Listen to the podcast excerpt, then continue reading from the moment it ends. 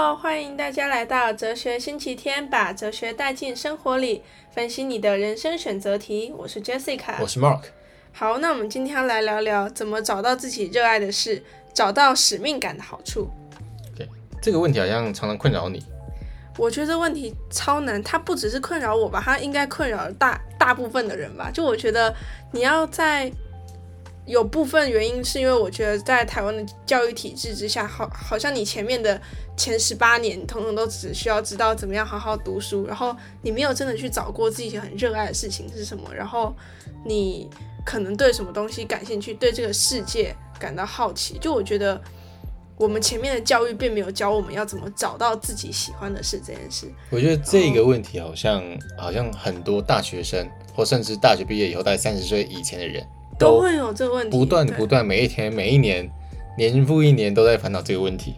对啊，就是它，它真的是一个大灾问。然后我也知道，现在市面上有非常多，就包括什么测你的人格，然后可以知道你适合哪一种工作啊，然后各种的什么测验类型的东西啊，然后还有一些方法论啊，但是。我说实话，我前一段时间我真的看看了超多这种书，因为有用吗？就像你之前讲的，就是我很困扰这个问题。答案是，我觉得对我还不是这么有用，因为。他会首先，他会先要你知道你的兴趣是什么，然后说哦，所以你的兴趣可以把它变成你的工作，可以怎么样去转换？但问题是，对啊，你搞不好连你的兴趣是什么都不知道，或者是你很单纯的觉得这个兴趣不适合变成职业啊，我不想它变我的职业啊，他我就觉得它只要是我的兴趣就好，所以。所以他就会变成他只是单纯的兴趣，然后他又教我说兴趣怎么变工作，哎啊我啊我就没有要这样做，那所以我要怎么样找找到一件很热爱的事情或很热爱的领域议题，会让我觉得哇，我一定我我愿意一天花二十个小时在这件事情上，就我觉得这件事情很重要，但同时我不知道怎么做，所以我觉得讨论这个话题哇超级有帮助。那我也要分享我。目前觉得我现在会采行的方法，所以你觉得书上写的没什么用？对，没有什么用。OK，所以对我来说没有什么用。就他就他他会有个 checklist，嗯，然后还会跟你说，哦，呃，你要去观察你做哪一些事情会让你觉得很有成就感啊，嗯，然后别人都怎么说你擅那擅长什么啊，你之前喜欢做什么事啊？就我觉得这些都，搞不好你没试过。还是我试过了，然后我也列出来了，但我觉得我就没有想把这件事情变工作啊，就我觉得它保持在是我的兴趣这件事情上，这样很好啊。然后我身边的人说，哦，你擅长这个，你擅长这个，你擅长这个啊，so what？比如说他可能说，哦，你很擅长表达，你很擅长沟通，所以嘞，我就要去做 sales 嘛？然后那我要做什么领域的？懂我意思？你知道吗？对啊，就我我觉得这种书书都会讲太理性，你知道吗？就这种热爱的事情，对，就我觉得它它应该是感性的东西。对对对对对。对然后很多书都会把它讲的很理性，然后哦，你可以去分析哦，你擅长做什么哦，你还可以画那个那个那个十字架那个图出来什么的，我就觉得太疯狂了吧？就是谁会这样做？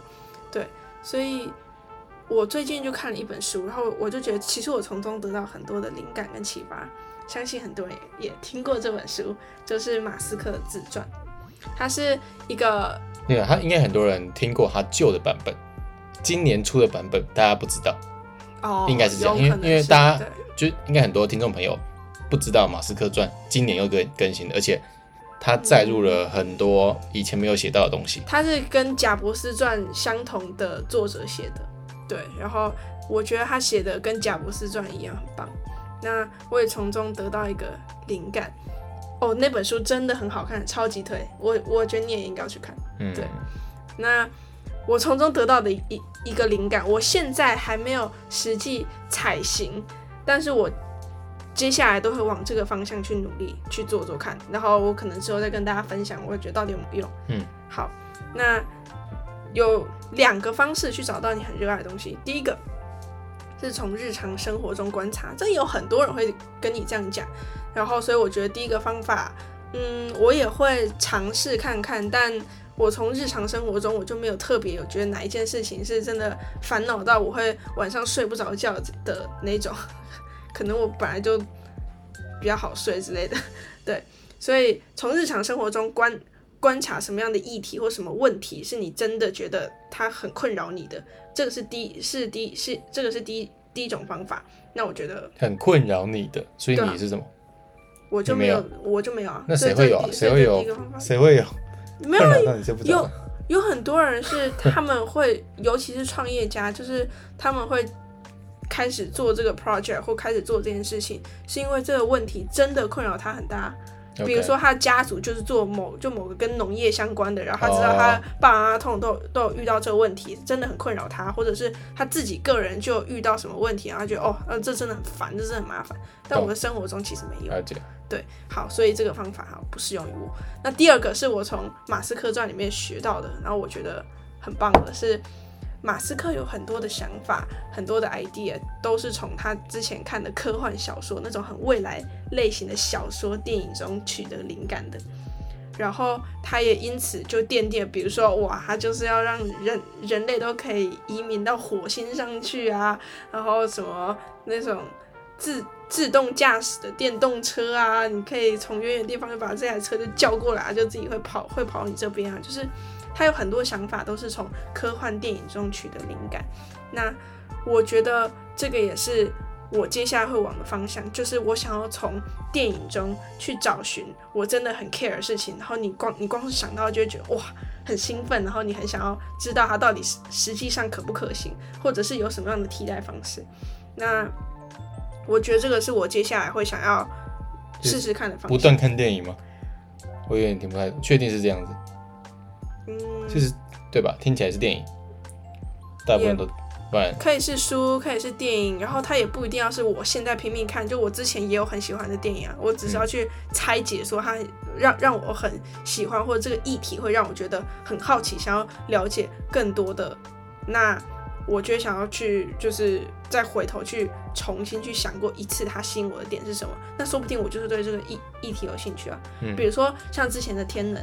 你记得吗？就我们一起去看的那一部，嗯、就是我就突然对时间这个概念就很有兴趣，说哇，所以到底有没有可能可以穿越时空、平行宇宙这种东东？就是你在看电影的时候，你会突然对某一个议题会非常感兴趣，那可能这个就是代表是你感兴趣的议题。那你之前可能没有碰过，或者你不熟，没有关系啊，你至少有兴趣啊，你会想要试试看，你会想要了解看看，那说不定这个就是你的开始，你就可以从这个方面去着手去尝试。那你觉得？走这条路最大的阻碍会是什么？我觉得走这条路最大的阻碍会是，嗯，你可能会碰到很多人都觉得好，好像还蛮有趣的，因为电影本身就是设计要让你觉得这个东西是有趣的，对。所以，但你实际上去了解之后，可能会发现，只有一些东西是真的会让你觉得比较好玩的。你就当你去了解更多之后，那怎么办？所以你就去了解更多。可是，如果你发现后来没那么好玩了，怎么办？嗯，总会有一个会让你觉得你还是想要再试着再去挖更深试试看吧，对吧？我目前是这样子这样想啊，因为我也还没有真的实际操作过。比如说我之前去看那个，就是比如说我看马斯克传好了，我会觉得哇，火星移移民打造那个火箭超级酷。嗯。但是当我知道。当我去了解，我我需要去了去了解很多物理学背后的东西啊，巴拉巴拉巴拉，哎哦，我没兴趣。我原来我只是觉得这很酷。可是我觉得很多事情，应该是所有事情都是这样，你不觉得吗？就是一开始看起来表面上是有趣的，可是你真的去细究的时候，就是物理学啊，就是力学啊，就是。可能我跟你不一样，我觉得很多东西都没有真的这么好玩，就是我没有真的很好奇。比就比如说，我要怎么去修车子，要把这个印。引擎改到可以像跑车一样，我就我真的不 care，我也真的不觉得它好玩。哦，我的意思是指，但有一些东西是我真的会觉得，哦哦，这这好像还蛮酷的，还值得我稍微去了解一下。就我觉得它有点像是漏斗吧，就是你会把一大堆你你看过的电影、小说、日常生活中遇到的东西，叭叭叭，就把已经筛选过一轮了。然后我的意思是说，接下来你要再进到第第二轮、第三轮。我的意思说，你筛选到第二轮、第三轮的东西，它很难避免遇到呃，就是物理学。这一层漏斗，把它砍又砍掉，那就没了。我我是我的意思。我觉得只要你对这个东西够好奇，够想知道它是怎么做的，那你就会持续撑到下下下一轮。所以你觉得你并不会容易简，并不会是说筛选标准是容易或简单。就我不觉得有这种事情，但我觉得是要筛选哪一个东西会让你的热情会足会足够穿到底下去。就我觉得是这样。所以你的意思是说，你刚才说的例子，你喜欢呃火箭的这个议题，火箭这个东西，嗯，可是你碰到物理学你就停了，就代表我我没有这么真这么 care，我没这种我没有真的这么喜欢。所以你想要找到一个东西可以克服物理学，假设他会碰到物理学，对啊。假设某某就是某一个议题，我就是得搞懂要怎么样去 coding 去学 coding。那假设我真的对这个超有兴趣，比如说哇，我如果去研去研究，就可以更了解呃怎么样回到过去好了，我随便讲好了，可以做时光机出来。哎、欸，那搞不好我真的够有兴趣，我够爱的话，我就想办法去懂啊，因为因为这件事就很重要，对我来说就很重要。就我现在想要找到我生命中的那个使命感，会让我觉得哇。我、嗯、我这辈子都奉献在去了解这个议题上也值得。懂，对，我觉得你讲的这个跟我讲，跟我想讲的也蛮像的。我觉得要找到热爱的事情或使命感，其实有分两种阶段。第一种就是，呃，你现在才十几岁；第二种是你现在二十几岁。好，这两两种阶段。三啊三十几岁怎么办？三十几岁的人，我们先 我们我们先放着，我们等一下再讨论。如果你现在才十几岁，然后你那边烦恼说。啊，我找不到我热爱的东西，我的使命感受。那我我会建议，就是先好好的考上一所好大学。好大学的意思就是，啊，我们台面上大家讲出来会觉得很棒的大学。为什么呢？因为考上好大学以后，那些社团也好，课程上或者教授或者同学上面的思维的碰撞，绝对可以让你带来更多热爱的事情或者使命感的灵感。所以，如果你现在才十几岁，我也建议是这样子。你跟我相反，如果我现在可以回去跟十几岁的我讲的话，我一定会跟他说：你就去试任何你觉得很好玩，然后你想试试看的东西，然后你不要去管那个什么成那个什么成绩。我觉得，因为当你够喜欢这个东西的时候，如果你发现这间大学你进去了，你才有更多资源的话，你就会想办法让自己考进。我我我完全同意你说的这个建议。对啊。但你这个建议在九十九点九九九的状况下不可行。第一个，你有升学压力。嗯第二个，你父母会逼你读书，就是你光要克服这两件事，你不可能一天到晚都都在读都在读书啊，那个是效率问题。你太小看高中生的压力了，你真的太小看。我也当过高中生啊。哦，我觉得你没办法用你的例子啊，因为你你可能只要读两个两个月，你就可以考到一个成绩，但多数人不是这样，多数人可能要花四不是啊两年才有办法考到他要的，可能我们讲学测七十五级分，他可能只能他可能两年也只考六十几几分呢。我觉得那是因为他不知道自己要干嘛，他根本不知道为什么自己要考这个。但我只我的意思是，只想表达说，很多人不敢像你刚刚说的那样子，大胆的放弃，大胆去追寻自己要的东西，然后不顾父母的。我就我觉得，如果你现在是高一、高二，或者是国中生什么的，那你就就很适合这样做。但如果你是高三的话，你就花点时间在。写呃写作业啊，在考试上，那不会是一点而已，那应该是全部的时间了。对啊，但如果你是高是高一高二的话，我完全觉得你应该花时间在探索自己真正感兴趣的东西是什么。然后功课也不是说你完全就不就不做啊，但但你你你可以有大把时间去玩社团，就可以有大把时间去摸索你真正喜欢的东西是什么。要我同意，我同意，你应该在待高一高二的时候，把时间大把去玩社团也好，去探索你想要探索的东西。对，对，我觉得的确是这样。应该要这样的。对，但是很多人在十几岁的时候无法真的找到使命，是很难的。因为我对我也觉得，就像就是你刚才说的，这个台湾的教育制度下，它的课程安排，对，所以就算照着你刚刚说的那种大呃高一高二的这样子的玩社团这样对外向外的体验，其实到了高三回到学校要收心了，要考试的，全部东西都啊、呃、可能就暂停了。全部又回到考试制度上，所以你花个一年去考，去去考试，考到理想的学校，就我觉得好像也也是蛮划算的。对啊，所以所以高一高二，所以我觉得还是第一个。如果我的第一个建议就是说，对于十几岁如果还没找到的人，我的建议是，我觉得你还是很难找到了，你真的会很难找到。但是你就去多探探索没关系。可是对，可是你的重点还是要考上一所好大学，这是为什么我这样提的原因。对你，你要你有好大学，你才有本钱。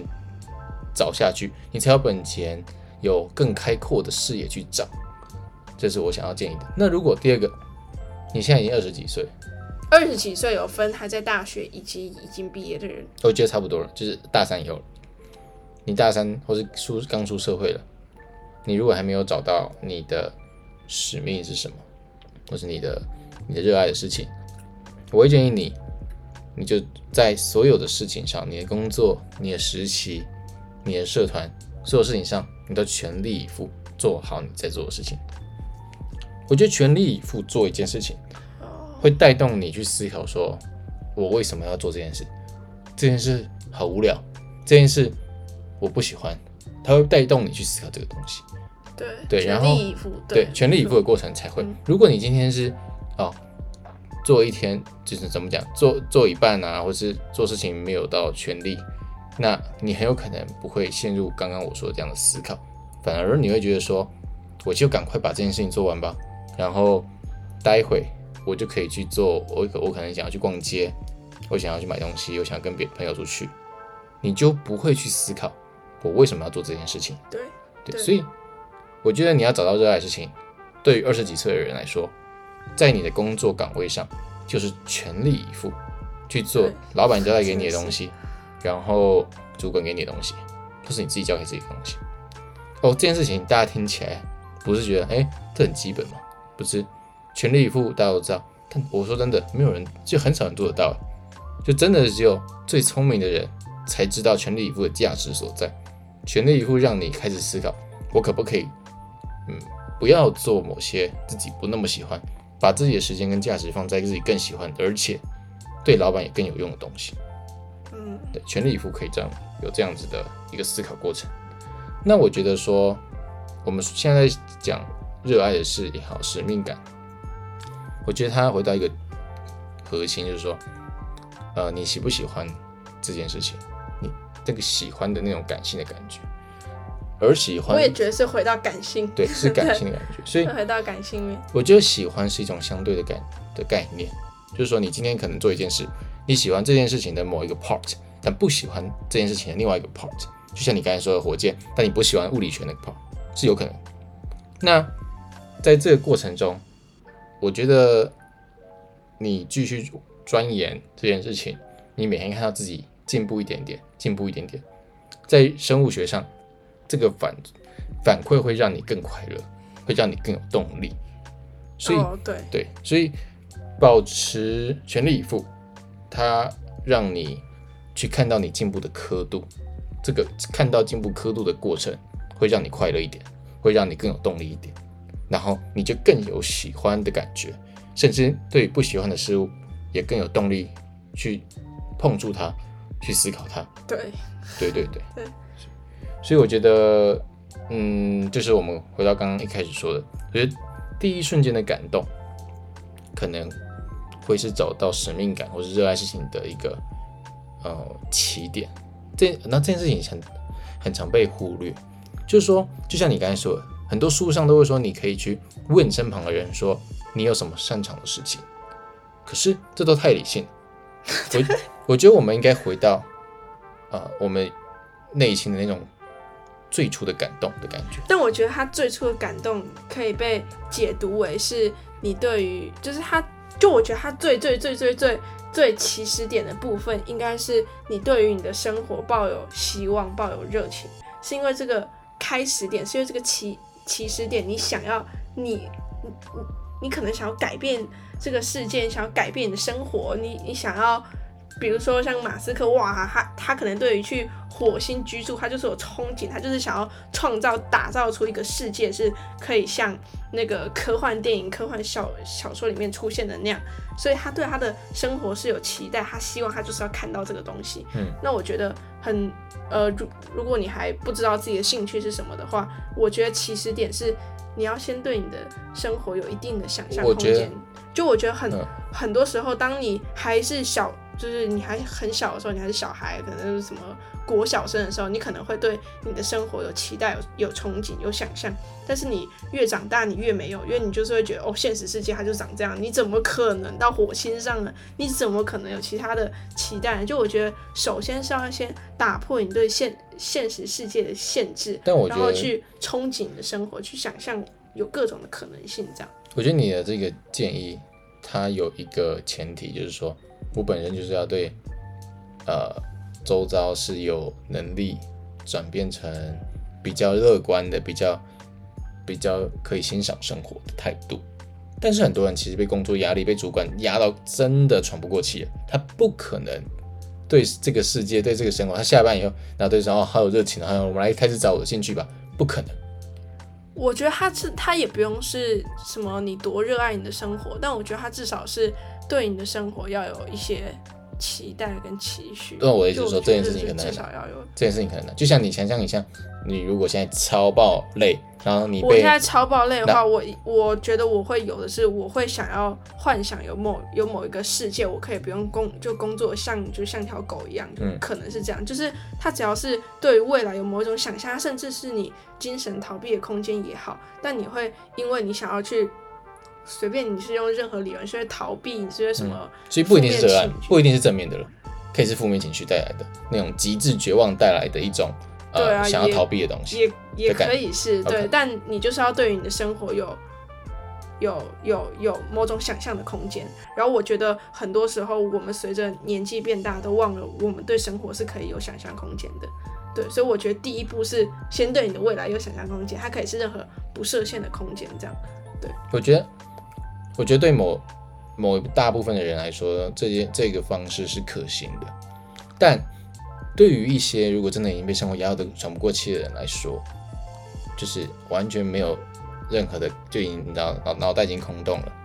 我我已经累到半死了，我根本不会想要想这样。就去看小说、看电影吧。我我讲就是累累到累到都，嗯、你知道只会看 Facebook 或抖音的废片而已。这个时候，我有一个建议，就是如果你是这样的人。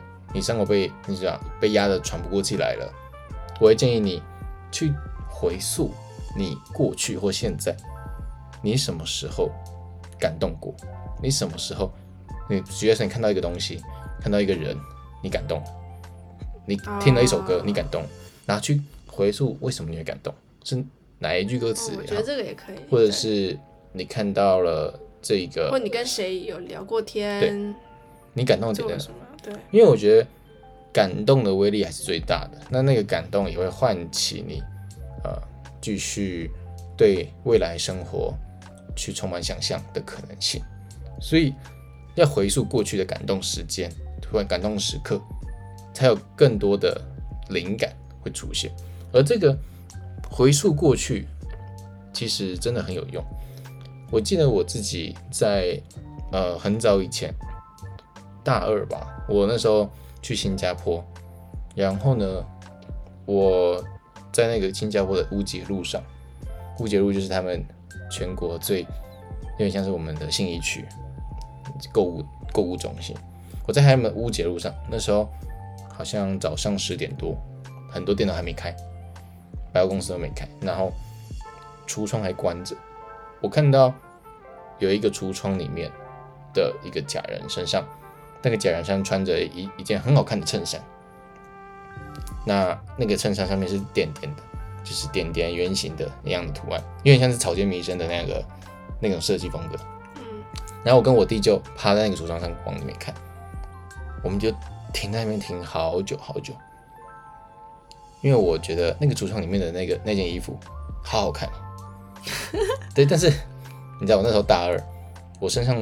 就是一副直男臭臭直男那种，很不会穿搭，你知道吗？就是有骂到很多人，就是很就是很有 net 就穿，没有牌子就穿这样，就是不我不会去刻意去想。但是我那天看到那个橱窗里面的那个衣服，我好感动，你知道？其实当下我也说不出感动，我只觉得哇，怎么那么美啊？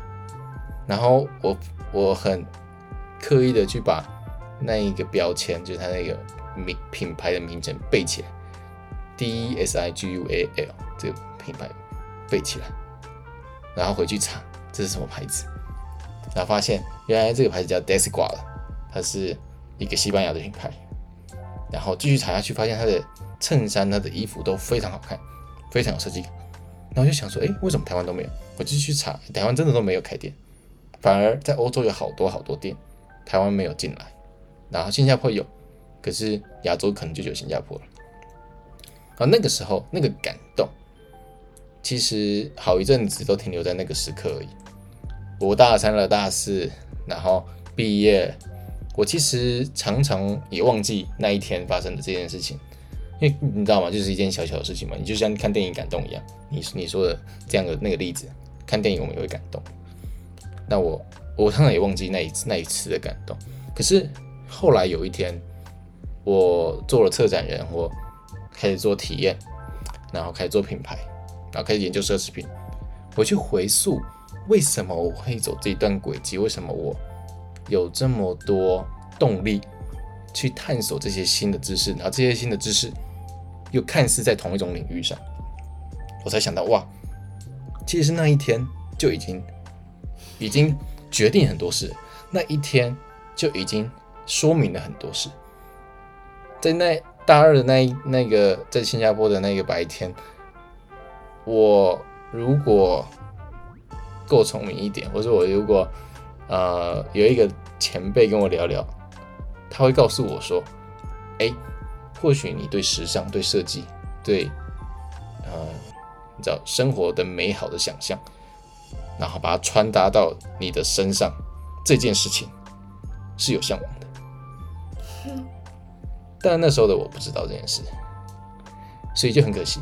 但好家在我过了好几年，我有认真去回溯这件事。我就是我的做法，就是在每一件事情上尽量的全力以赴，然后去回溯为什么会这样做，我我喜欢什么，我不喜欢什么，然后就发现，OK，原来一切都来自于那个时刻就已经决定很多事。